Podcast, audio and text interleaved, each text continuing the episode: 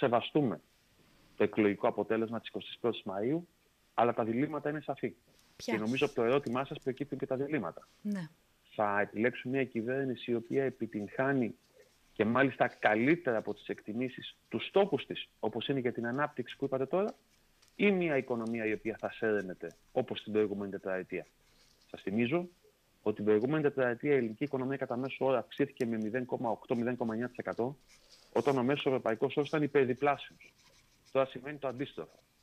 Θα επιλέξουμε μια κυβέρνηση η οποία μειώνει φόρους και ασφαλιστικές εισφορές για όλη την κοινωνία, κυρίως για τη μεσαία τάξη, ή μια κυβέρνηση η οποία αύξησε φόρους και λέει ότι θα ξανααυξήσει τους φόρους. Θα επιλέξεις μια κυβέρνηση η οποία έχει σταθερό τραπεζικό σύστημα όπως το συζητήσαμε στην αρχή ή μια κυβέρνηση που επέβαλε capital controls. Συνεπώς, είναι σημαντικά, ισχυρά διλήμματα στα οποία οι πολίτες θα κάνουν τις επιλογές τους. Πιστεύω ότι την τελευταία τετραετία, με όποια λάθη, με όποιες καθυστερήσεις, με όποιες δυσλειτουργίες, μέσα σε ένα πρωτόγνωρο παγκόσμιο διεθνές περιβάλλον, θα καταφέραμε από κοινού, κοινωνία και πολιτεία, τουλάχιστον ικανοποιητικά.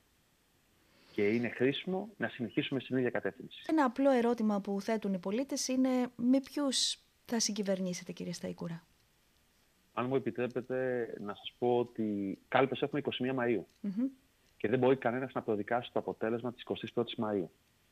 Πρέπει να σεβαστούμε τους Έλληνες πολίτες και την επιτιμιγορία τους και στη συνέχεια να συζητήσουμε για ενδεχόμενα. Μάλιστα. Αυτή τη στιγμή το πρόταγμα το δικό μου, το πρόταγμα της Νέας Δημοκρατίας είναι να έχουμε μια ισχυρή αυτοδύναμη διακυβέρνηση της χώρας της Νέας Δημοκρατίας. Και αυτός είναι ο στόχος της 21ης Μαΐου. Όλα τα άλλα έπονται.